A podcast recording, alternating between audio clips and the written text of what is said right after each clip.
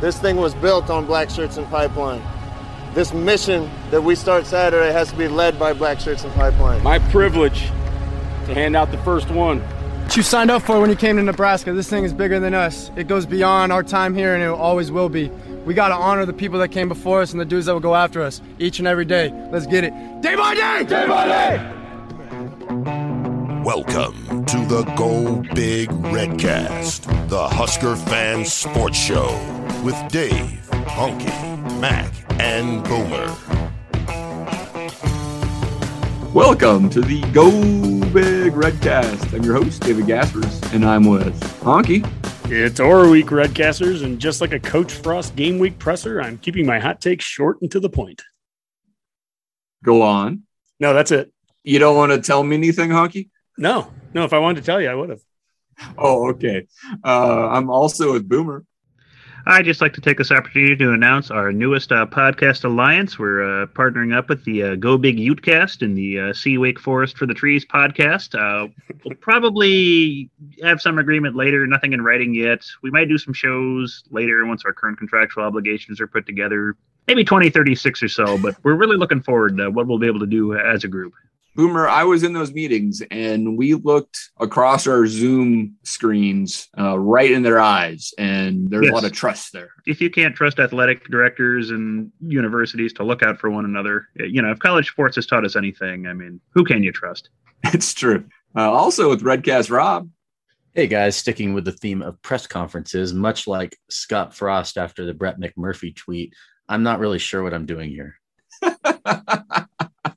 Uh, well, Rob, you can just sit back, enjoy, and if you ever have anything worthwhile saying, just please raise your hand, type it out uh, in the chat first, and then I'll decide if I want to call on you. Okay. Well, Boomer told me that we were talking about the cheerleaders Rob, that's enough. and the band tonight. What? I uh, sorry. Uh, well, uh, we're having some fun here, but uh, we are back with the the Redcast crew. Uh, Mac is at, at, work, but I'm sure he'll be back at some point uh, when he doesn't have conflicts. Um, but uh, lots to cover. We will uh, do the defensive breakdown here in a little bit. But honestly, I just want to want to chat football and chat Nebraska. Honke, you alluded to the the brevity of the Scott Frost presser, which um, the Nebraska media seemed to take affront to. Did you think it was all that bad? No, I I kind of liked it. he answered about 12 questions in five minutes. I don't know. I, I don't really need the media to insert themselves into the story right now. There's plenty to talk about without talking about uh, their feelings. Uh, there's a football game this weekend, and uh, I think he answered the necessary questions there. And it's game week. We've waited all off season for this moment to play a game. We're recording this on Tuesday night. We are just over three days away now from it. So, uh, Redcast Rob and Mac and I will be driving out there to Champaign on Thursday. I'm ecstatic. So that not even some hurt feelings at a press conference are going to ruin my day right now. This is it's game week. yeah, you know, I, I thought it was really curious, um, the whole uproar and and ridiculous. I I do not watch the press conferences. Honke, I know you typically do. You know, if, if you're a five million dollar head coach, you you probably have folks that talk to you beforehand on what you're going to say and all this type of stuff. I, I never really find them all that intriguing. I'd rather actually read the articles um, and, mm-hmm. and, just get those quotes out of that. It's more efficient to me. To that point, I, I read, um, I think Brian Christopherson had a really good article today, had the Frost quotes that he gave, combined some of the player quotes, was a really good breakdown of, of the press conference. And I'm like, I don't see anything wrong with any of this content. It was fine. Um, mm-hmm. So I don't know why some other members of the Nebraska press thought it was a distraction. And I was listening to um, Sipple uh, on his radio show this morning, and he had Rick Kaczenski on. I don't know if you guys ever listened to that show. It's pretty solid. And Kaczenski just like ripped into Sip for a while because he's like, seems like Frost is pretty focused on the football game. It's week one, you know. He's trying to set the tone for his his, his team that let's let's get down to business, right? And yeah. um, that made sense to me, right? I'm like, yeah, that's what he should be doing. There's no more time for talk, right? Let's what go. question can you possibly ask that hasn't been asked a thousand times already and I know you may already have, you know, 95% of your article written and you you're trying to pull out one quote. Maybe he's not giving it to you, but that's not his job to do either. Uh, you know, at the end of the day, I mean, he could have come out there and said, What a great practice we had today. He could have said and that. you would have got ripped. and he would have got ripped for it, right? So the, the media would have ran with that. So you know what? I don't care. It just it's such a non-story. And the fact that we're even having to talk about it, that's just the fishbowl that we live in, right? Yeah. Um, yeah. You know, Mac, I'll just since he's not here, I'll at least bring up one tweet that he wrote in reference to it. He goes, The thing is, I root for the Nebraska Cornhuskers. I don't root for the media, local or otherwise. The, me- the media acts like we should be upset with our coach for how he treated them. I think that's hilarious. And I think that is Yeah. hilarious. I think that's well Yeah. said, Mac. I think that was directed to Jack Mitchell, who I think was kind of more neutral on this. So I don't want to throw Jack under the bus, but I think that was, was a good point. Rob, you had a little interaction with uh, Mitch Sherman, who's had some nonsensical tweets in your um, Redcast Rob account. I think you uh, called out Mitch saying, apparently there's nothing else to say. And you're like, Mitch, it's obvious. Well, yeah, I think I think I said no, Mitch. It's not apparently. It's obviously. Um, That was great. and and it's funny. I I mean, he didn't respond, and and I don't expect people to respond. It's Twitter, and these guys, you know, it's a lot of times they don't respond, and when they do start responding, that's where they get themselves into trouble, right? Which I could take a few lessons in that, right, Honke?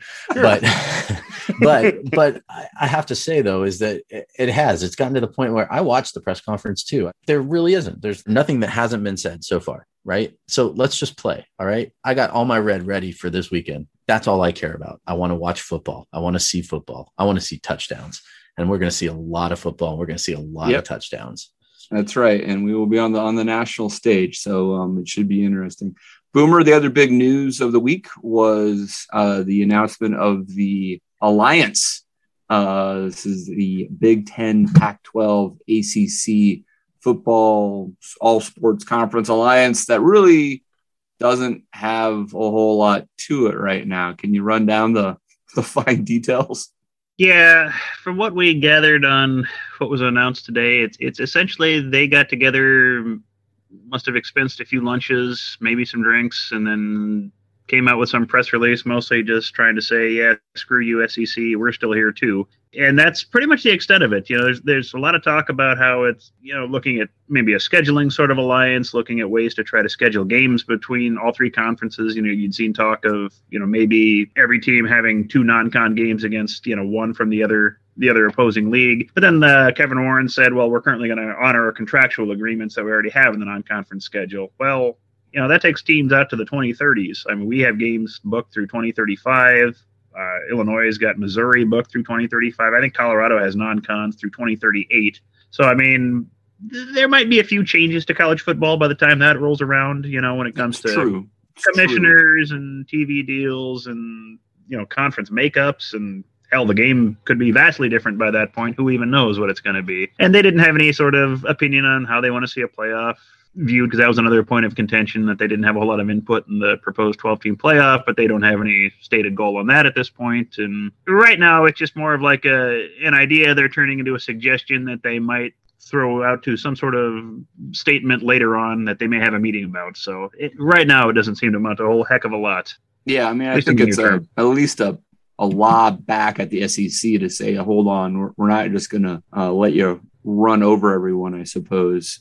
Look, I mean, the conference scheduling thing that may be a ways off, but you're right. I mean, Nebraska has um, non-conference votes scheduled till 2035, but not our entire non-conference um, schedule has been filled out uh, for most years. Some years are completely empty you know, the talk I, I heard a little bit is it's possible that the Big Ten and the ACC drop down to eight conference games. So you could actually have some more room on those non-conference slates. Um, so, I mean, there's a lot to be figured out here. And um, I don't know if the details really are, are as important as the fact that uh, these three conferences uh, wanted to make it clear to the SEC that they weren't just going to bow down to them.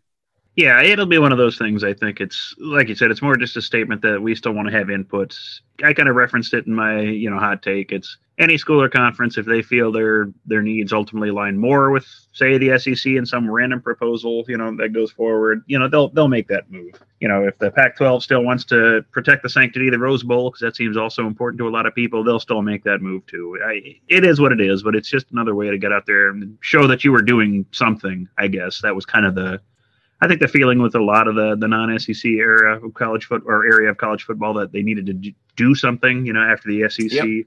Expanded, and this was their approach they took to say, "Hey, we're doing something. We're here. We're protecting Yeah. our phony baloney jobs in the meantime." Because I did see, like, I think the Pac-12 was going to. They said they were going to announce later this week their thoughts on expansion. So we'll see what that amounts to. I have no idea. So, and it's kind of interesting that at no point in any of this has the Big 12 come up or what's left of it. So yes. make of that what you will. There was a few quotes about the Big 12. I think Jim Jim Phillips said that they were important. That's about it. important in what capacity, Jim? Well, you Yep, know. yep. Uh, worth a try. Yeah, we're still here. Uh, I'm still here, El Guapo. So Yeah, that's right. yeah. Um, the Pac-12 expansion thing was, was curious too. So yeah, I mean, we'll see where that goes, but um, I don't expect any big waves. Uh, but hey, no, I expect your study commission to expand to look at the opportunities for expansion to our student athletes, yada yada, and we'll get some more lunches out of it. And yeah, billable hours. That's what it all amounts to. Yep, that's right. Well, Honk, uh, I know you love talking about uh, conference realignment expansion. So, uh, well, no, never mind. I won't ask you anything about that. Let's uh, let's Appreciate talk a that. little Nebraska football. You know, I mean, there has been some roster changes, and you know, there's also been a lot of stuff out there. People trying to predict a depth chart. We're not going to see one officially from from Nebraska. Same thing with Illinois not releasing one either. So, you know, anything you want to talk about with uh, the roster? Yeah, just in, in general, I think uh, roster management wise, we've had two scholarship players in the last week that have announced a transfer. Jimmy Fritzsche, the offensive lineman from South Carolina, who picked us over Clemson originally about three years ago. And then just uh, earlier today, Jameen Graham, he also has put himself into the transfer portal. So, you know, someone that's not cracking the the two deep or probably the three deep in some cases too you know that's what the transfer portal i think is there for guys that have been here for two three four years. They've put their time in they've done what they can do and they just they're not cracking the depth chart. I like it for that. When guys you know come here and leave before they ever even play a game that's where i think it gets abused sometimes. But we wish nothing but the best for Jameen and and Jimmy there and and hopefully they find the right school and the right place for them but yeah, in general, it's it's been a busy week, not just with the roster management, but the Redcast. It's been busy, Dave. We've done a betcast, we've done a you know a roundtable show with some other uh, Twitter uh, super fan influencer types. It feels like the season's starting up here. I listened to the betcast because obviously I'm I'm lousy with all that. Uh, you got your predictions in. You have the over unders on the Big Ten. I mean, Redcasters go back listen to those two shows if you haven't had a chance yet. I mean, this is you're going to get a lot of good quality content uh, for your commute out to uh, Champaign or just you know anything. You know your your work day on Friday when I know we're all going to be working. Wink, wink. There's plenty of good Redcast content out there to to go back and listen to. Yeah, it was a an epic betcast. I believe it clocked in at an hour and 48 minutes or so. Uh, so we uh, really uh, How many took our frost time. pressers is that? a season's worth, I would say. Yeah. Um, we had a lot of fun doing that show, though. It was a good time.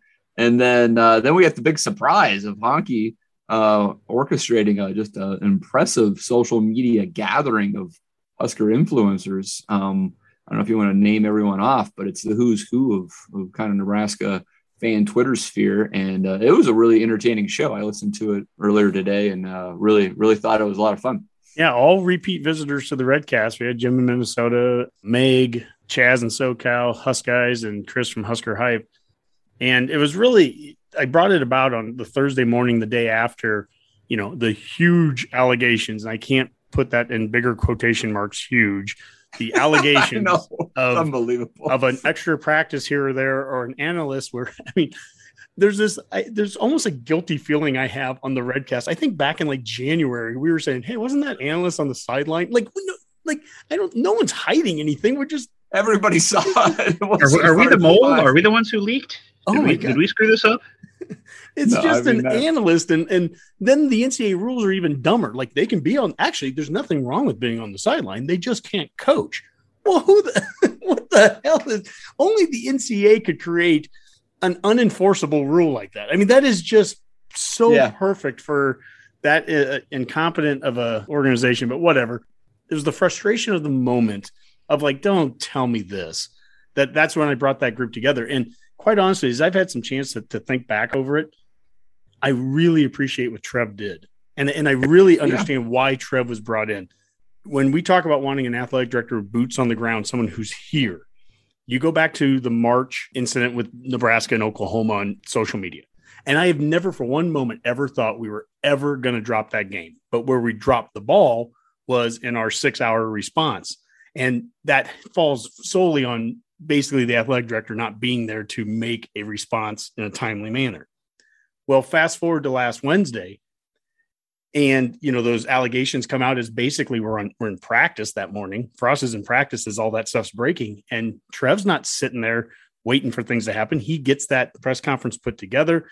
He's right there with his coach. He doesn't let his coach go to some post practice press conference and just get hit up with a bunch of questions that he's not prepared to answer. Yeah, that's and right. he was there to do his job. And and also they told they said nothing. It was a perfect press conference. He comes out and he goes, "We Yeah, acknowledge, yeah. we acknowledge there's an investigation, and uh, we're not going to talk about anything more. And uh, we're laser focused. By the way, guys, I don't know if you've noticed this. We are laser focused on Illinois, and that's all that's come out of that program now for the last week, and that is just fine with me. Any national guy that wants to make something of this, I don't care. We just need to play football. No, just I understand. I was ecstatic, to be quite honest with you, with how Alberts handled that.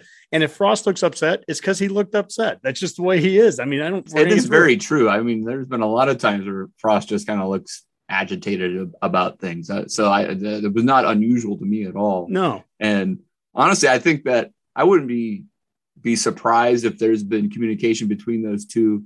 You know, Frost saying, "Hey, I, I want to be able to focus more on coaching my team, getting them ready for next week's op- opponent. I don't want to spend so much time rehearsing my press conferences." And and I wouldn't be sorry if Trev's like, you know what, you know, if you want to keep it short and sweet with those guys eh, because you're focused on Illinois, that's all right. Keep your keep your you know answers to a sentence or two. And he's like, okay, right. And then he we've did it. had, we've had so many coaches over the last 15 20 years when you had, you know all the assistants in so many coaches that have come through this program and guys that have been you know at multiple other power five schools big schools blue bloods in some cases and they come to, to lincoln and they're just almost shocked at how much of a fishbowl how many press conferences how much Yeah. of their attention towards them is being asked i remember phil omation i think one time saying that and i was like that dude's coached at every p5 school at one point in he time. did. It was a one career. year stop. Yeah. And he was like, I mean, I've never seen anything like this before, that there's just so much attention. And that's fine. Look, Frost knew that the second he took this job, right? There's that much attention. But there also gets to be a point where you just you can't keep polishing a turd of, a, of an answer to the same question 85 times. And so I actually I, I listened to that press conference. I started listening to it because I had heard, you know, how horrible it was. And for the first three or four minutes, uh, up until the little back and forth with McEwen, which give me a break, get over it. But up until that point, I was listening to it and I was like, this is fine. It's really short answers, but he's actually answering the question. It's very coach speak stuff. I mean, good Lord, it's game week. He looks like he has a little bit different face on him than, you know, during off Yeah. season stuff and move on. And, and there'd be media people that are like, I've never seen someone so upset this time. I'm like, did you ever see Pelini? Pelini, I can remember I him know. there was one time he was furious after like the third practice of fall camp and and there's sports writers asking him questions and he's like i don't know and he's he's growling i'm like bo chill it's like practice three but Yeah. whatever that's that's Yeah. bo right so Yeah. Well, I mean, heck, Osborne was notorious for not saying anything at his press conferences. Right? He'd never actually really say anything. sure He would just kind of fill the void. That's So- exactly it. And and Osborne would get upset at times too. I remember Mike Babcock telling us a story about how there was some reporter, I don't think it was Mike, but I think it was another reporter at the time, asked a question about some play that they saw in practice. And that really annoyed Osborne because Osborne made it very clear to reporters that if you're going to sit in at practice, you're not rep- you're not reporting on, you're not talking about certain plays. So he's like, "Who are you? Where are you coming from? What?" And you know, Osborne with the nice friendly face, but I mean, he was very direct to people too when he needed to be. So, anyways, right. uh, we've we've spent probably more time on this than we needed to, but some of this is just getting it off our chest. Where no, I don't have any issue with it. At the end of the day, the judgment is going to be on what happens on Saturday. The talking that's going to need to be done is going to need to be done on the field. And uh, we've heard everything we need to hear from Frost already. It's time to throw the bones. We're not in uh, general math anymore. We're like in uh, you know whatever you guys took. I took like uh, general math one and two. You guys like calculus or whatever, right? It doesn't feel like we're like it's Groundhog Day. Like we're starting over every single day. Like it, like something has in the past when you're putting in a new system and you're getting new players and those types of things. It feels like we've already got the, the groundwork laid. Now we're putting on the trim and, and the, the shingles and, and the details, and, and that's a good feeling for me. All right, we're throwing the bones, doing our defensive breakdown for the season and uh, intro. Uh, it's all about the black shirts, and we did um, learn uh, the first twelve black shirts. I'm expecting maybe one or two additions to that uh, group, right, Honke? Yeah, we had uh, four defensive linemen, five linebackers, and three DBs get the original uh, twelve. But uh, to your point there, I, I imagine that we'll know more here in the coming weeks yeah, I would think that maybe the uh, opposite cornerback from CTB would would get a black shirt when they finally win that job. That might actually take a few weeks. We don't know. Sounds like Braxton Clark, Quinton Newsome, Tyreke Johnson, all in the mix still there, kind of on that side. Um, couple surprises maybe on the black shirts. I, I thought it was great to see Deontre Thomas, for example, uh, getting a black shirt. Yeah, definitely well deserved. And that guy, he's been what four or five years here now, and yeah, I've been through a he was lot. starting under Riley, wasn't he, for a while? Yeah, they put him at nose tackle when he was like 260 pounds because they knew what they were doing. Um, but you look at him now and five years later, and, and, he just really looks like he's grown into his body. He's prepared to be out there. Another guy on the line that's grown into his body is, is Daniels. And this guy, not only is he a black shirt, he's a captain, and he was a surprise captain. I, I think a lot of people, if we'd have done a poll a week ago, we would have said at least you know Doman and Stilly, the sixth year guys, were going to be yeah. captains. They yeah. weren't. Uh, you know, Dismuke and Williams; those guys have been here forever. They weren't on the defensive side. It was Cam Taylor Britt and Daniels, and then on offense it was uh, Martinez and Austin Allen. When I look at the black shirts right now, I, I, see four guys from Nebraska out of the twelve. I always love seeing that the in-state kids, and one of them that's a surprise a little bit was Henrich, and I'm guessing if he's an inside linebacker black shirt. I'm guessing he's starting. So yeah, I was him, really surprised. Yeah, him and Reimer uh, starting with Kolarevic and then probably Snodgrass kind of backing those two guys up. Yeah, which that's cool. And then there, you have three outside linebackers, and I don't know who exactly the starters will be. Well, we know Doman will be one of them, but then the other one's going to be some combination of either Caleb Tanner or Garrett Nelson. And uh, I just, if I had to guess, and we created our own Redcast, you know, starting lineups uh, graphics that we posted a week or two back, we had Garrett Nelson as a starter. And I still tend to think that might be it. But I think Tanner, I mean, certainly can, I mean, he's, sure. he's as good as a starter. He also, I think he can be a, a pass rusher. I don't know if he's more situational in that sense. Then does he get out there in the, the, the second longs and third down pass rush situations? I don't know how they're going to, you know, plan to use that role yet. Um, obviously, Doman, he's kind of that hybrid guy, so he might be outside linebacker. He might be a DB on one play. Again, it'll be fun to see. I don't, I don't know how they're planning to use all those guys necessarily yet. Yeah, no, I mean, I'm sure Mac would had been excited to see Tanner actually get the black shirt, just in the sense maybe it's indicating what they mm-hmm. expect to use him for this year, right? I mean, that's that was something that was surprising, but um, kind of cool to see. So well, let's let's start talking about the defense, and um, we'll start with uh, the defensive line and kind of work our way back from there. And um, even though there's, I think you mentioned uh, what four black shirts on that D line, is that right, Hunk? Yeah, Stille, uh, Ty Robinson, Daniels, and then Deontre Thomas. Right, right.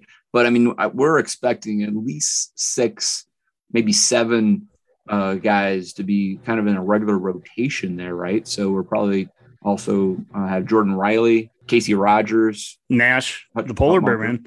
He there's high praise of him and that he's making the trip this week to Illinois. When you, you got to remember, it's an away game. I think it's a, what a 74 team roster. So yep, that's right. You're not just bringing everybody on a trip like this, and they're bringing Nash. Tuioti had, had said that. So right there, that's at least seven linemen that they're bringing that we just said. And uh, there's other guys too that could be in the mix, Mosai Newsom. But that D line pretty much completely comes back intact from what we had a year ago. Plenty of leadership, plenty of experience there. And I think the guy that, I mean, I'm absolutely keeping an eye on here. I think Ty Robinson is primed to have a all conference type of season. He is ready to go. And you see that guy physically, he just looks like he's he's just ready to kill it. He's focused. He's focused. You know, I, I, guess I don't, I didn't see any press conferences with him. Maybe he did one, but I'm guessing if he does a press conference, it's going to be short and to the point and direct. He's focused. He's laser focused, and he can't wait to see how this team looks on on Saturday. That's right. Well, um, Redcast Rob, uh, you'll be at the game here on Saturday, and uh, you know I think how this D line kind of sets the the stage for our run defense will be be critical. Uh, is there a name that's kind of popping off this list that you're kind of looking forward to see in person? Well, on a personal note, yeah, Nash would be a great one just to kind of see him get in the game, only because Honke and I met his parents uh, during the spring game uh, right. at, at, our hotel, and so that was kind of cool to sit down and talk with them and and just I mean, if his desire is half of what his parents are to see this team succeed, then we're in for a show. But one thing I did want to talk touch base too, though, Dave, is is with the defensive line. Is that I think what is it? The whole defense as a whole is returning everybody, but like two players. Honas was one, but he got injured, right? And then I think Bootle, Bootle is that the yeah. other guy? And he's yep, uh, that's right. And he signed with the Chiefs. So um, you know, outside of that, everyone else. But I think this team last year was like 85th or 86th in the nation with quarterback pressures. They only got to the quarterback like 31% of the time on third down last year one of the things that they need to do is be able to pressure the quarterback. Now they're getting better every single year under Chinander, but that's going to be, I think, the key to the game right there up front um, is being able to get more pressure on the quarterback there because they have not ranked, I think, higher than like 44th in the nation in sacks. They haven't recorded 30 sacks in a season since like 2013. I think I saw, I read that somewhere. Yeah. So, Randy Gregory I mean, year of some. Yeah, Randy Gregory was exactly the name that that they brought up, but um, even then, I mean, I think the most sacks anybody had last year was three, right? So that's going to be a big thing this year. Um, get to the quarterback, pressure the quarterback. Yeah, well, Boomer, you know, one of our super seniors that did start to do that more frequently last year was Ben Stille. Um, almost feels like he's almost a forgotten part of it. I mean, even though he, he was on the cover of Hail Varsity magazine and everything, but he's so much is just kind of expected of, of Ben at this point.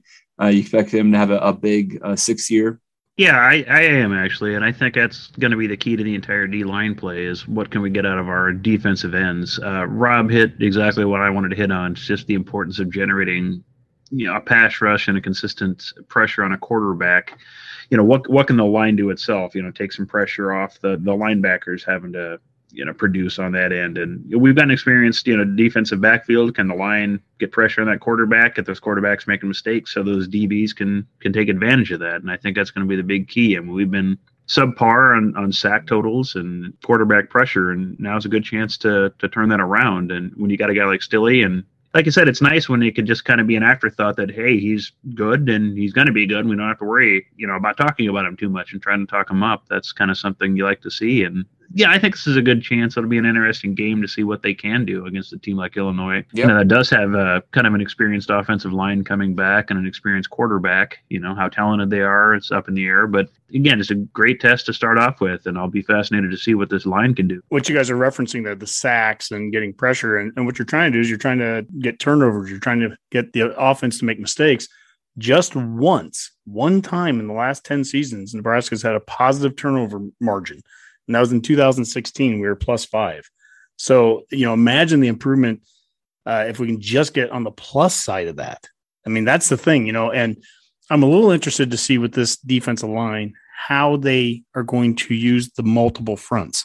Uh, I've already heard both Chinander and Tuioti have referenced that we can do three man line, we can do four man line, and do it interchangeably. So I'm curious to see if we get into a little bit more four man line. I look at a guy like Ben Stille, and you know, I kind of called him out a couple times last year, and good on him. He proved me wrong right away. But I was like, if we're going to get into pass rush situations, you know, we almost need to take him off the field. We need to put a real pass rushing D end on the field. And then the next week he got a sack at the end of Penn State and ended it. So I mean, egg on my face, right? But I still would maintain that in a perfect world, he's not a pass rushing D end, but in a 4 3, I think he can be an outstanding D tackle in that 4 3. And he plays nose tackle even sometimes in the 3 4. So using these guys properly, getting a D end like Caleb Tanner can play D end in a 4 3. We've seen it at times last year. He put his hand in the ground. He's a, he can be a, a pass rushing guy. Look at our athletic director right now. That guy was an outside linebacker and transitioned into a, you know, an undersized D end that could get around, uh, you know, offensive tackles and make some plays. And we've got guys that can do that too. So uh, how they utilize the three four, how they utilize the four three. We talked about Doman playing multiple roles. They can be very multiple this year with all these guys back. There's plenty of experience, and it, it's about making the plays, making the stops, making the stops on first and second down, but then forcing turnovers and getting the ball back. That's what it's that's ultimately what it's about. Daniels at nose tackle. Everything starts at nose tackle in this defense. And that dude, he played the most plays I think any of, of any game last year was against Iowa. I think he played like 45. And when you see what he did, I mean, you rewatch that Iowa game and he just controlled the entire center of the line. They couldn't move him. That gives me so much hope against Illinois and beyond this season. While you were speaking there, hockey, it, it does start to reinforce the value of consistency in your coaching staff and um, having uh, these these coaches together now for four years on the defensive side of the ball, and we're seeing advancements on that side uh, significantly. So, I mean, hopefully, obviously, the offense starts to catch up to them. But I mean, you know, I mean, to think about it, I mean, we are already past the Mike Riley era at this phase of of um, time compared to Frost being now in year four. So it is interesting. Uh, before we move on, Hunk, um, with to the linebackers, is there a wild card name out there that we haven't uh, identified that you might think might show up in the stat line this year the, for the defensive line? Well, I guess we've mentioned him so far, but I would say Jordan Riley is someone that he's physically got himself right. I mean, anyone that's seen photos of him uh, so far during fall camp. He looks completely ready to go. And and you listen to Damon Benning and some of those guys talk about him.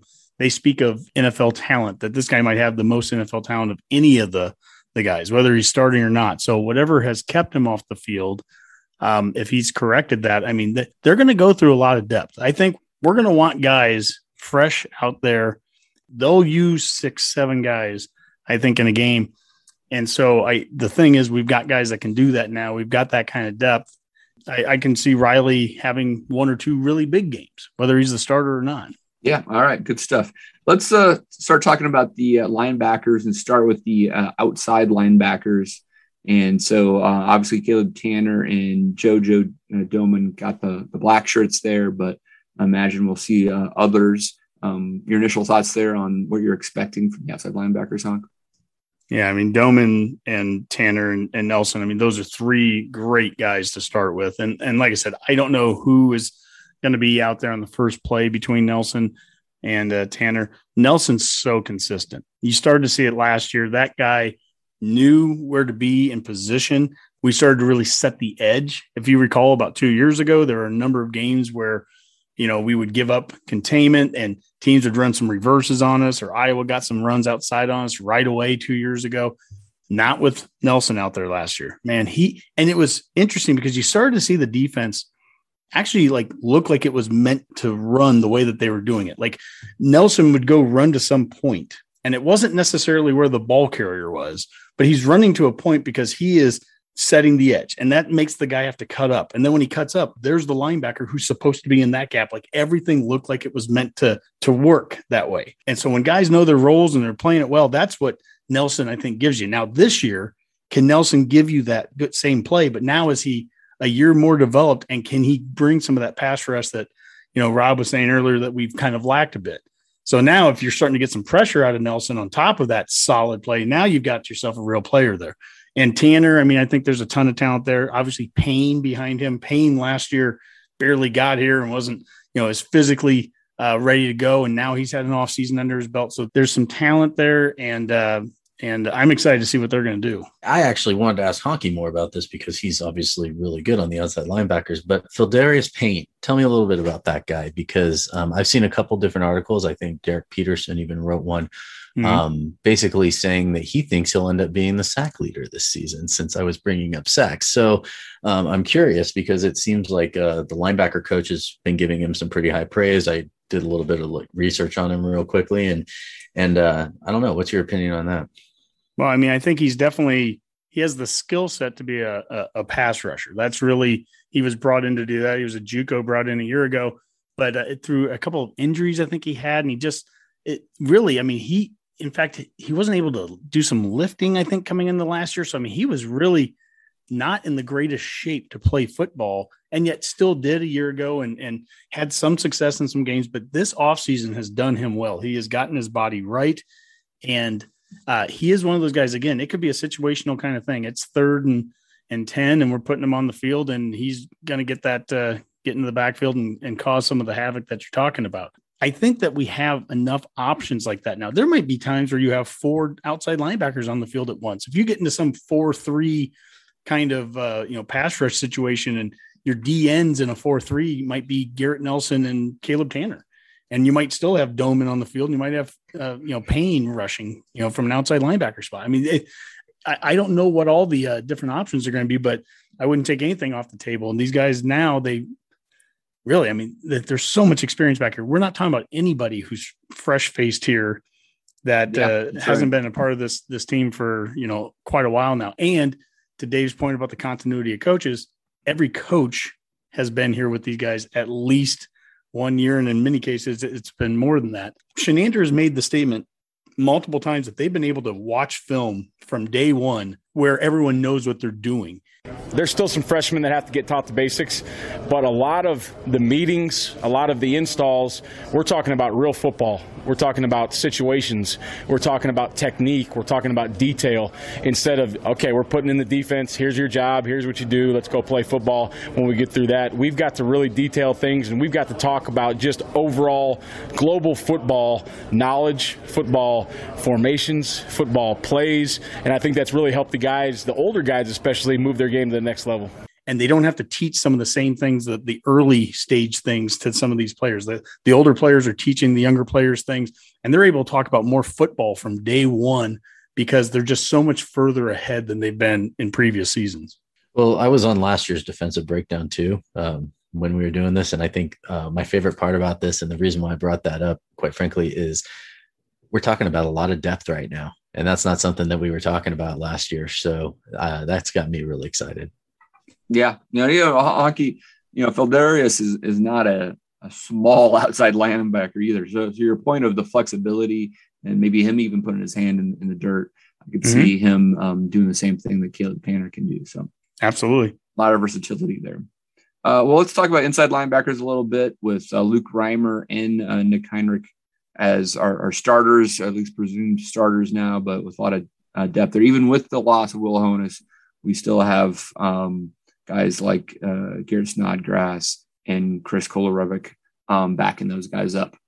You know, you got those four guys at the top right now. You got Nick, and you got Luke, and you got Garrett Snodgrass, and you got Chris Kolarevic, um, and then you got some freshmen, some young guys pushing them from behind. So that competition is really, really high, and I think that's really, really good to have that competition because even if those guys separate themselves, they know they can't stop. Yeah, and, and Mauga-Clements too who they've talked about. And again, there's a guy that had the offseason that yeah. he needed too. I think he came in here. It, it's crazy. We get a guy that come in as a JUCO or a transfer, and you know they're a couple of years out of high school, and the assumption is they need to play right away. And if they don't, something's wrong. And the reality is, I think almost anybody coming in, if you don't have a full off season it's hard for me to hmm. rely on you immediately to be a player. I mean, two years ago, it was Dedrick Mills was going to come in here, and he gets here in August. But he he's a stud, and he's a four star JUCO, and he's going to. Last year it was Omar Manning. You know, he gets here late, and some guys just need that off season. They need that time, and everyone that we're talking about right now is somebody that's had that. Until we get to the DBs, we're going to talk about one DB when we get to that point that uh, that hasn't had that full off season, and I don't know if he's going to win his position yet. So for the most part, we're talking about guys that we've seen, whether it's been in spring or we watched them play last year. They have been here, and uh, I think that's going to you know pay off for us this year. You know, Boomer. Uh, you know, mentioned Chris uh, Kolarevic's name, and I'm sure we're getting his pronunciation just slightly off because that's just how we do things here. But we brought him up uh, in spring ball, thought he might be a big impact, and I think he is going to be a big impact. He's going to play a lot. But were you a little surprised he didn't get a black shirt? A little bit, but it's one of those things I think they're just kind of expecting him to grow into that spot. You don't want to give everyone that little kind of shiny bell and whistle right away. I think they're just trying to expect to see if they can get a little more out of him. And I think that's just one of those tools, that, that carrot approach that I think you can. That's kind of what I'm expecting with that, why we didn't see it. And I think they're just expecting a little more out of him. You know, it's fair. It's fair. Um, obviously, a newcomer and could earn that um, as he goes. But um, you know, Henrich as a redshirt freshman is going to be there for a few years. Same thing with Reimer as a sophomore. So it's interesting. But to your point, uh, we've been known to uh, have more than uh, 11 or 12 lectures handed out. So at some point, he still can earn that.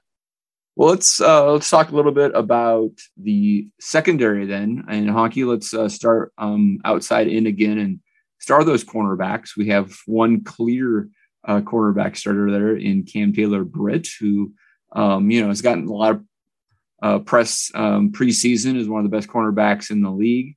Um, uh, but we're still trying to figure out exactly who is starting across from him. You know, Quinton Newsome, who's one that played uh, quite a bit last year, Braxton Clark as well before he got injured. And then uh, there's also Tyreke Johnson, the five star transfer from Ohio State. Yeah, Tyreke's done a nice job.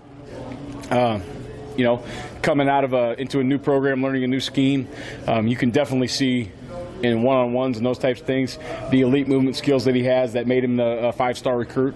Uh, once he gets more comfortable with the guys and, and in the scheme, I think he's going to be a really, really valuable asset to our football team. Your thoughts on who's starting opposite of uh, CTB? Yeah, I think we wrote down for the Redcast uh, starting lineup, we put down Quinton Newsome, and I have no reason to think that's not still the case. I think he's probably the best shot to have be the the starter on on game one uh, as the season goes along. You know, who knows? I mean, Tyreke Johnson brings a lot to the to the table.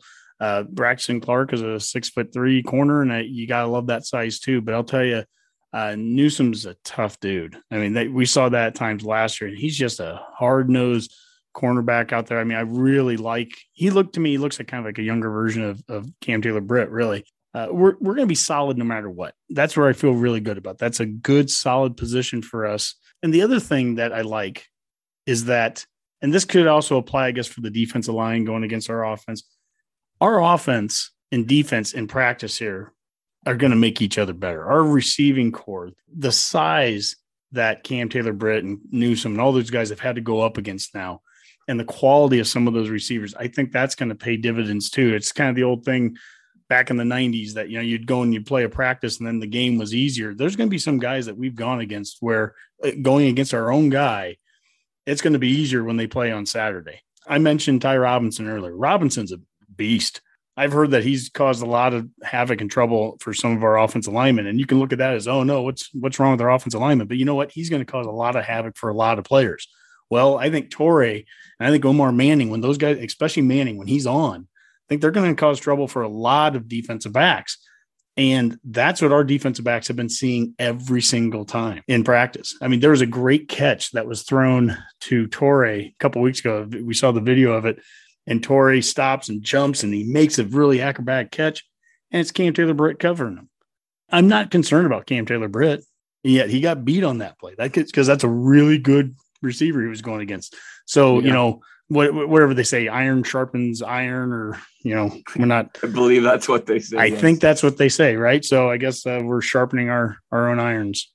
That probably doesn't make sense. uh, all right, guys. Well, yeah, I, I think you're right, Honk. Uh, it will be interesting to see how that rotation plays out mm. um, on the cornerbacks. Um, but I think you know, I think we have some good answers there after losing uh, DiCaprio Bootle to the NFL yep. um, that we have have some some depth across the board there. Safety wise, lots of depth, right? We have uh, Deontai Williams and Marquel Dismuke, two super seniors coming back, um, but then we because of uh, their ability to to get um, targeting calls thrown on them or etc. We have seen Myles Farmer, uh, Isaac Gifford, um, and hopefully now we're looking forward to seeing more of Noa Pola-Gates um, and, and, a few others. Um, so, what are you thinking about this uh, safety group? Yeah, number one is not to have all the targeting calls this year, right? But but yeah, to your point, the, the targeting calls have given us a ton of depth. Yeah, we want to thank the NCAA and the Big Ten refs for that over the last uh, 12 to 24 months. But um, you know, you think about it with Myles Farmer. Uh, it's amazing how much mileage you can get out of one game. You know, he comes in against Northwestern and plays last year and gets two interceptions in the first half. And if there if it was not for targeting calls, we wouldn't have seen yep. that. He wouldn't have had that opportunity to get out there and make those plays. But what I like about it as much as anything is the body types that they have. I mentioned Braxton Clark is a six foot three dude. Well, that's what Farmer is. And you know, you have Javin Wright out there too. And I don't know what Wright's going to play yet. I don't know if he's an outside linebacker. I don't know if he's a safety. He's kind of falling into they have some of those hybrid roles that that uh, Domann's playing, you know, too. But um, uh, they just they have a lot of bodies right now. They have a lot of kids that have now been in this program for about two years minimum. And you're going to start to see those guys, if they're not on the field on the defense, you're going to start to see those guys definitely on the field in special teams. And that's how you're going to start to see the introduction of them. You're going to earn your spot. You mentioned like Kolarevic. He doesn't have that uh, black shirt yet. Well, earn it. And you can earn it on special teams. And I am, you're going to find a lot of special teams players out of that back seven, whether they're starters or not. Yeah, it sounds like uh, Fisher is actually making that a big deal. And um, I think that is going to be the case maybe with a lot of these position groups. Mm-hmm. All right. Well, uh, speaking of special teams, um, Boomer, let's let's talk a little bit about special teams, right? And um, on the kind of defensive side, we have the punter. And uh, do you expect that our um, Aussie kicker Daniel Cerni will uh, be beating out um, uh, William Przystup?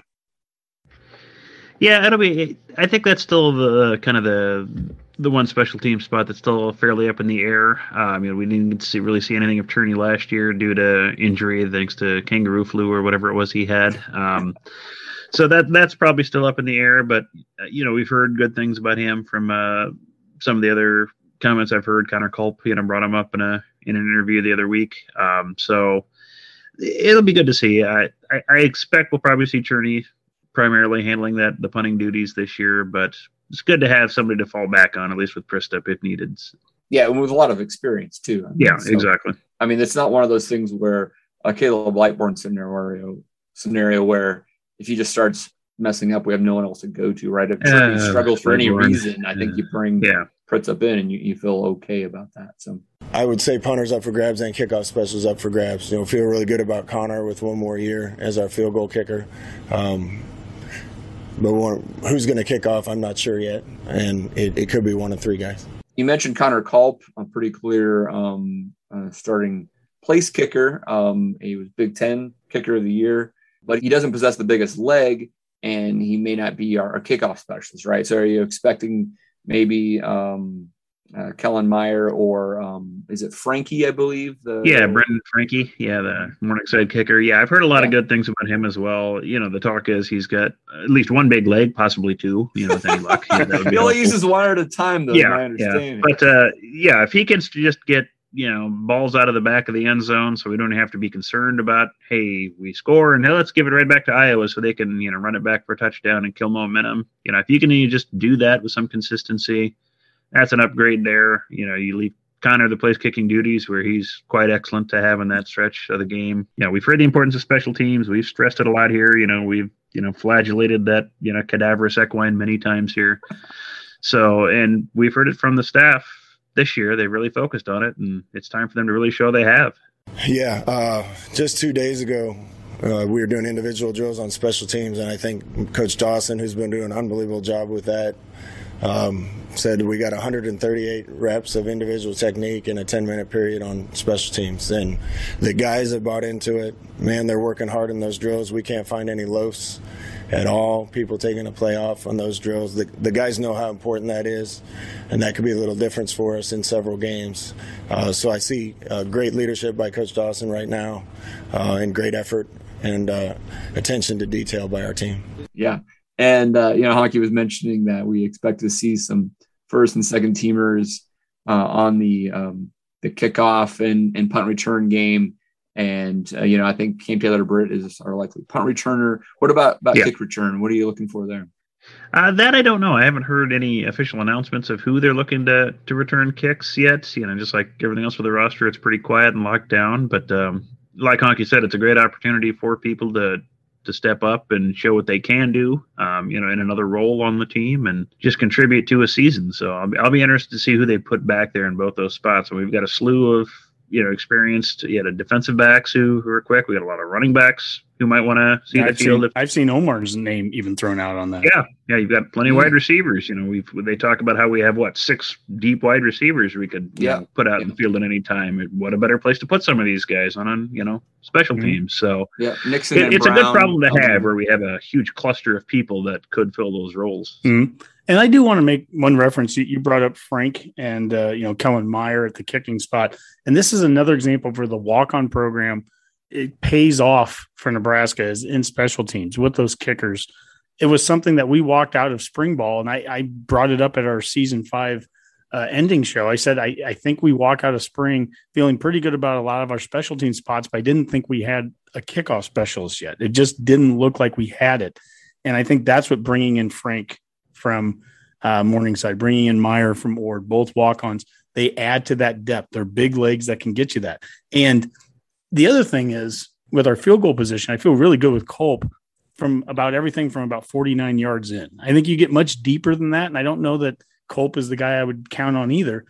And this is where it's interesting to see if do they have a deep kicker. You, you can go way back into the, the early 90s. I remember we used to have Tom Sieler and Byron Bennett, and and it was a question mark. In fact, at that Florida State game where we we kicked the wide left with Bennett, I can remember the, the announcers talking about where the ball was placed. You know, if it was a few yards further back, they would probably use Tom Sieler to kick it.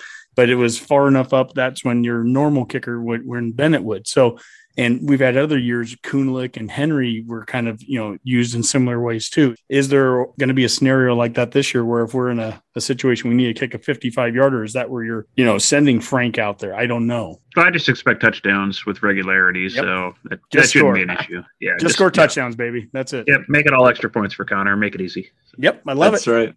All right. I think that covers the defense. Uh, let's move into game week, guys. Um, week zero. We are the very first game on uh, TV and in college football in general, uh, starting on Saturday against the Fighting Illini. Um, we've mentioned that Honke Mac and Rob will, will be there. And so, um, you know, let's just maybe break down the game just a little bit, Honke, um, see what you're expecting to, to see in person what we'll be seeing on TV, and um, we'll get some game predictions out there. Um, you know, I mean, I think this this was a really interesting matchup in the sense that Illinois beat us last year, right? 41-23. Um, we had five turnovers, if I remember right. Um, we had Luke McCaffrey starting at quarterback. We had Marvin Scott as our running back. Um, and uh, it, it didn't go so well. Um, but uh, Adrian did come in late in that game and direct a scoring drive and looked good. He looked really good the year before, minus a couple turnovers, where we almost had 700 yards of offense, and we needed all those yards to win by, I believe, six in Champaign. And you were out there at the same time. Um, it, do, it does seem like the Illinois game last year was an anomaly for both squads, right? If uh, you look at something like um, uh, Brett Ciancia's game grader, that was the best game for Illinois and the worst for Nebraska. Phil Steele has a similar um, metric. It's the same thing. Those are outliers, right, for both both schools. Do we feel like last year was just this aberration and just like can, can be discounted, or um, uh, do we need to to think about what really happened there? And with Bielema being the new coach at Illinois, you know, what is he going to try to throw at, at Scott Frost? I look offensively, and without McCaffrey being out there, with uh, Martinez being out there now, it's night and day difference. I think just from that position, the the signal caller, and what we have now at our running back spot, the depth that we have. I'm really excited what we're going to trot out there against them. Whether you know Sevion, Gabe, Stepp. There's a number of differences that I think that we're going to bring. We're going to hear a lot about how different Illinois is, but I think we're going to be really different just because our personnel is going to be so much different on both sides. Defensively, they ran the ball on us last year. They had two 100 yard rushers. I'd be a hell of a lot more concerned about that if we hadn't come back after that and had some of the defensive performances we had against Iowa, holding those guys to three yards a carry, and uh, you know really starting to take control over the the line of scrimmage. And I think we're going to see more of that this year. That the front seven, I think, is going to come out right away and and really make it hard on Illinois to move the ball. Illinois, as far as you know, what changes they have, their offensive coordinator, they brought him in from Appalachian State. They ran a lot of pistol there. I imagine that Peters, they're going to try to get him to run the ball a little bit. Against us. Uh, he did run the ball at times last year. I think the first game of the season uh, it was against Wisconsin. They, you know, they were running some zone read with him, and that's actually intriguing. I think he can be a little bit of a dangerous run threat there, so we have to, you know, pay attention to that. But uh, at the end of the day, I mean, I, I think that uh, we're primed to be. In, we just need to play good football this week, and if we do, I think we can take care of these guys. And and I think that we need to be motivated to take care of these guys because of how we played last year. I mean, I think these guys have had a year to really let it sink in how bad they played. That was just the worst damn game I've seen yeah. them play. On the roundtable talk that we had, uh, Jim in Minnesota mentioned he was listening to the the JoJo Domann podcast, and JoJo said he was going to motivate himself uh, for this game by watching last year's game alone. Didn't want anyone with him. That was going to be kind of his his psych up was just watching last year's game. I mean, that's how bad we played. I don't know that there's a better team to play in week zero to start the season off than uh, it being Illinois.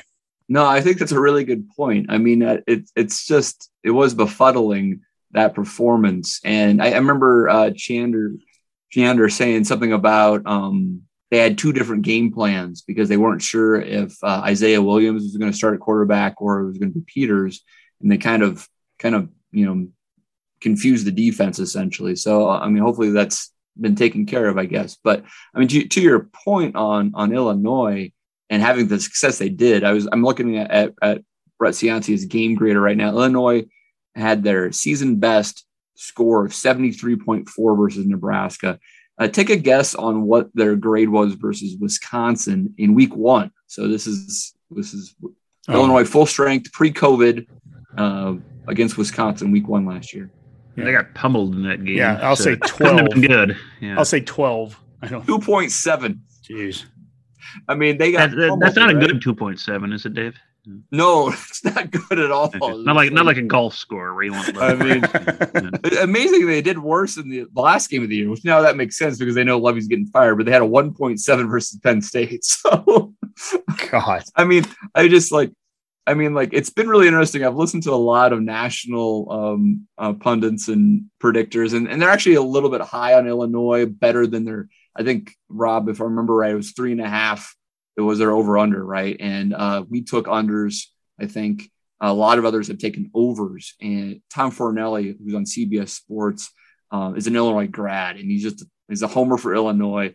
Totally get it. I'd do the same thing if I was on that show, probably for Nebraska. But I mean, he's like, you know, they got all these super seniors, and they got two NFL potential linemen, and you know, Chase Brown and Brandon Peters is a good game manager, and and all of these defensive guys back. And then I look at these, and outside of the Nebraska game, they were really bad last year across the board. And uh, defensive scoring, they gave up 34 points a game.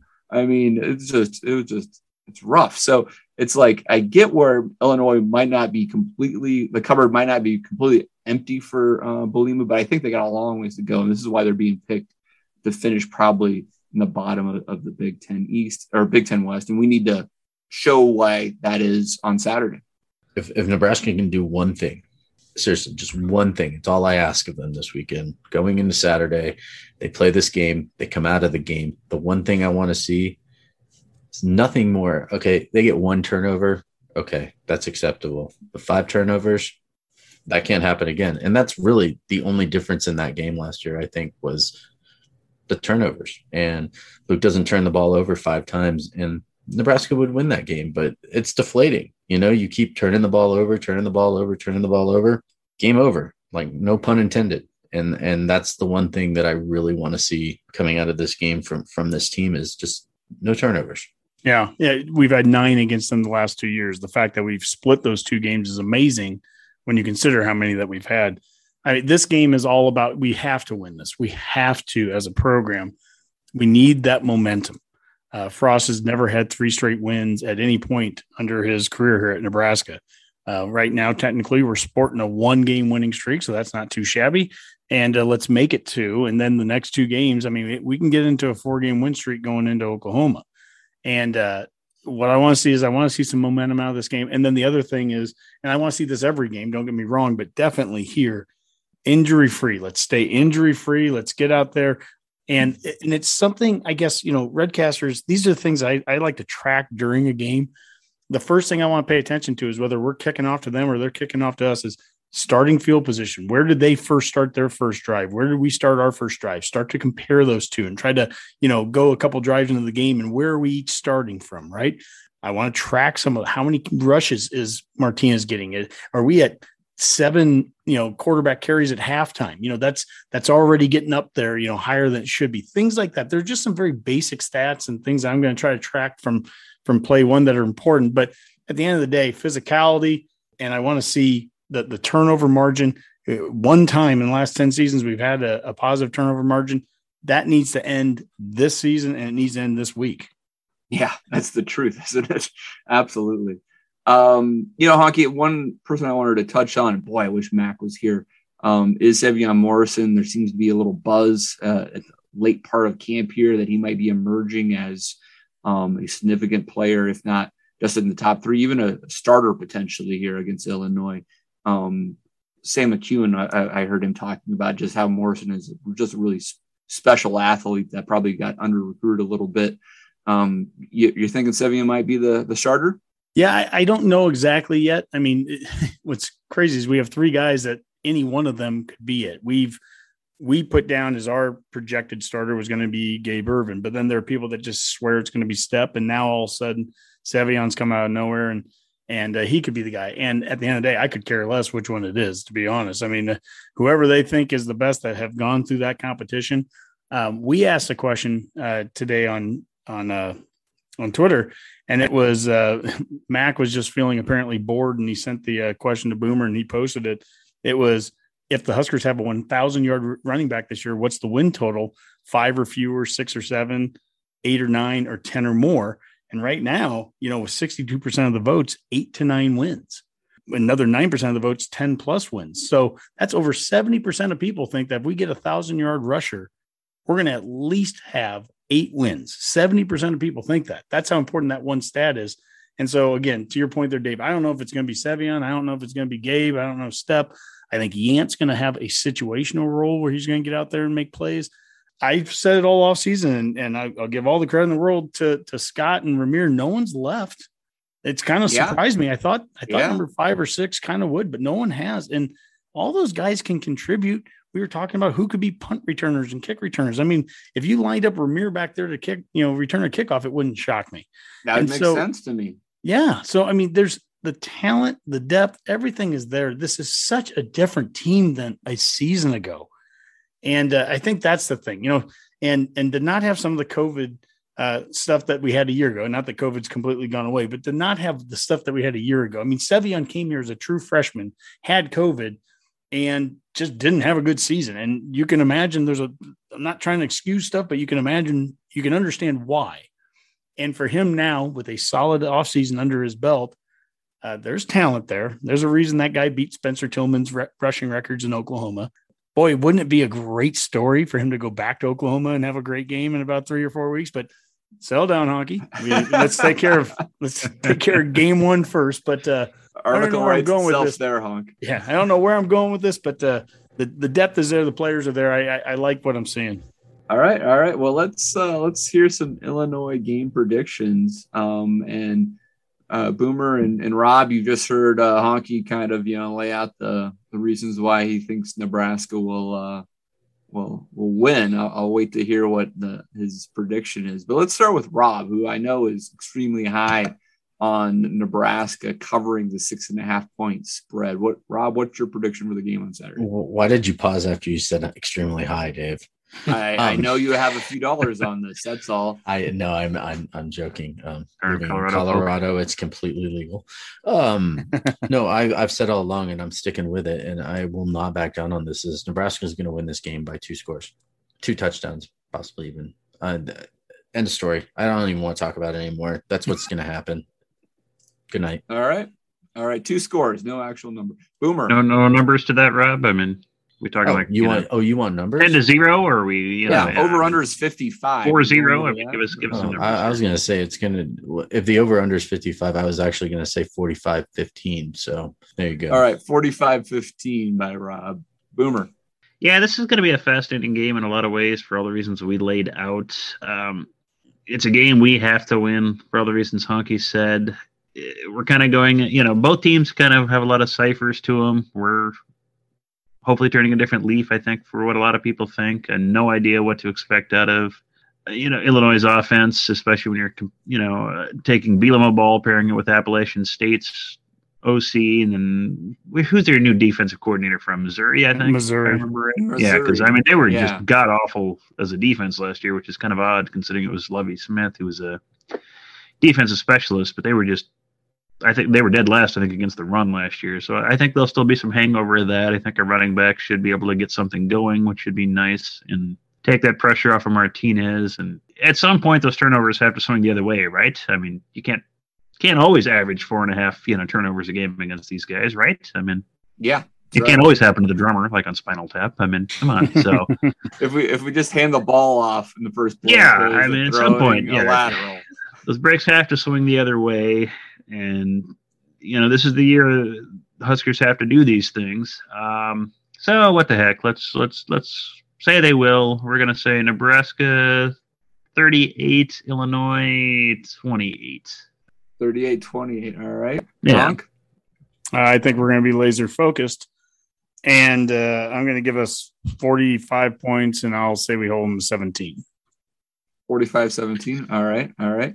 And, um, you know, I, I like the uh, symmetry of just reversing last year's score. Um, I'll, I'll say 41 23, which is, I believe, the score from last year. I, I, I just to ad lib here a little bit, I, I- find it intriguing a little bit of like, you know, the kind of a love affair with the national media on um, Bielema. And, and I, I think he's a good coach. I think he'll do probably better Illinois than the last several Illinois coaches. But you know, if you look at his uh, track record, he won 11, 10 games his first couple years at Wisconsin, and then he then he won nine, and then it was down to eight and five. I think he left, you know, at eight and five. I want to say went to Arkansas, only won eight games once at Arkansas. He, he really had his greatest success, you know, being Barry Alvarez's successor, right? And I, I'm really curious to see how well he actually, uh, you know, coaches up this Illinois team um, and see where they go. I, I think it's actually going to be a harder transition than a lot of people have given uh, it credit for to take what Lovie Smith gave him and um, actually be successful. Yeah, Tra- transitions are hard. I mean, we've learned that far too many times at Nebraska, and it is something to respect. That I think he's a great hire. You know, being an Illinois guy too, originally, I think he's a great hire for that state. But at the same token, man, what he, what he's inheriting, what you're taking over, I have full respect for what that takes to rebuild a program, and you know, we've lived it. So I mean, Yeah. that's and quite honestly, that's even all the more important that we need to take care of business against a team that's going through that transition. I mean, Dave and Rob, you know, two years ago we were out there in Colorado watching us in year two, still a transition for Nebraska, but in year two we were playing Colorado in year one of Mel Yep. Tucker, and we're up seventeen nothing. We we have no business giving up that that second half the way we did. We just we need to finish this game. We need to get on these guys early. We need to pound them. We need to pound them into the ground, and we need to take care of business and finish it. And and I I don't have any doubt that we can. I really don't. Absolutely. That's a perfect quote, Honk. Mhm. All right, let's get out of here with some parting shots. Uh, let's start with Rob. The quarterback is going down. He's going down hard. Very good. Brandon Peters, watch out. All right, good. Uh, Boomer. Well, it's uh, football game week. Uh, I think we're all getting excited. I'm looking forward to some uh, quality uh, old-fashioned Husker fight songs on Friday night to get pumped up. But uh, something else I just want to remind our listeners of: it's not just football season kicking off uh, with fall sports. We've had Husker women's soccer already getting off to a two and zero start in regular season play. Uh, volleyball has been scrimmaging. I think there's swimming and some other sports starting off. So if you've never gone to any of the other Husker sports, I do encourage you to go out and just give them a try. They're usually free or very affordable. I've taken my kids to some of the soccer games just for fun. You know, why not? So, Husker sports isn't just football and volleyball and occasionally men's basketball. Just there's a lot of things to try out, and all those athletes, all those players deserve support. So go out and give it a shot, folks. Yes, absolutely, Boomer. Good point. Uh, I know the volleyball team had their scrimmage, and uh, another sellout like usual. And hopefully, uh, uh, Nicklin is, is healthy, right? And uh, and um, maybe you know, Rob, next time you're in Lincoln, you'll have to drop by Borsheim's and pick something up from the Lexi Sun Edit line for for your wife. All right, let's get out of here, Honk. What do you got? I like what you say there, Boomer, and you do that every year. And when Rob was down for uh, the spring game, we bumped into a a Husker uh, rifle team member, and we promised her that we would make it to a to a contest this year. And I, I haven't even I don't know what their schedule is. I don't know what time of the year they play, but that's just a, a good example of there's so many other sports other than just football, baseball, men's basketball that we cover primarily on the Redcast. But there's so many other good sports, and I'll root for anything that says Huskers on the jersey. You know. But as far as this weekend goes, I mean, this is a blast. It's Aura week. It's Aura day on Friday. Uh, Rob and Mac will be there with me for that. Uh, the, to go out and watch a game in person again, we haven't done that since 2019. It's just, I can't wait. I'm just excited to have college football. There are so many people, some of them that were on the roundtable last week, but other fans of, of Illinois, you know, of other teams, but a lot of Husker fans that we've met on Twitter, they're going to be there that we're going to get chances to tailgate with. I can't wait to to just be a part of college football again. So it's really going to be fun to do that. Uh, the other thing that I wanted to mention as far as a parting shot, Paper Stadiums tonight posted his final video of Memorial Stadium. And I mean, we talked with him back in January, and the guy's amazing. And I know he listens to the show, so I hope he gets. I hope he hears this. But uh, you know, Trey, unbelievable w- job on Memorial Stadium. That is incredible what you've done. The amount of detail and everything. You know, Redcasters. My goodness, you know, hit him up, by, you know, pay, pay the dude some money and have him build you one of those things. I, uh, I'm going to earn a little bit of money and, and on the side and, and get something from him, you know, so I can put it in my basement or something somewhere because that is the the details amazing. So, uh, anyways, it's very cool to see that story. A guy that came from Nebraska here, you know, building these things for pro teams all over the country. But what he just did building a Memorial Stadium is just it was outstanding. Yeah, absolutely. Those images are amazing. I wonder if I can get him to build like an antelope field or a Nebraska field of old. Yeah, it, it could be simple. I don't know about the architecture of the buildings around it. That would probably make, make the look, right, Boomer? Yeah, it, would be fairly simple though, just a big dirt field for some of that. So it, it, it, could be done. So. All right, guys, great talking to you tonight. Um, really looking forward to Saturday. I can't wait for it to get here. I am jealous that you guys are uh, going to the game. I know I'm, I'm banned until uh, we can prove we can win some road games, and maybe I can feel confident that it's not me any longer. Um, but I know you're gonna have a great time in Champaign. Hey, hey, Dave, the roundtable really loved doing the uh, "Go Big Redcast" to end it. I mean, they we loved having like the, the whole group loved saying it. So it's kind of iconic what you've created that phrase. You know, I think Redcasters out there really know it. So I mean, would it be okay if like maybe the four of us help you out here, you know, ending the show? No, it's what I do. yeah, do we really have to? I mean, yeah. That was actually no. the most Dave answer I fully expected right there. So we're not I mean, allowed. Uh, Rob is actually, and you guys have all heard me. I mean, like I can blow out my vocal cords when we're at a bar and we do a "Go Big Red" chant, and I do the "Go Big Red." I literally draw it out for like, I mean, it's about thirty seconds. It's and I, I will not be able to talk the next day. I haven't done it in years because I, I just I need my voice for work. But um, I appreciate the, the compliments from uh, the crew. Um, but for now, let's call that a Go Big Red cast. Go Big Red. GBR. Beat Illinois. Beat Illinois.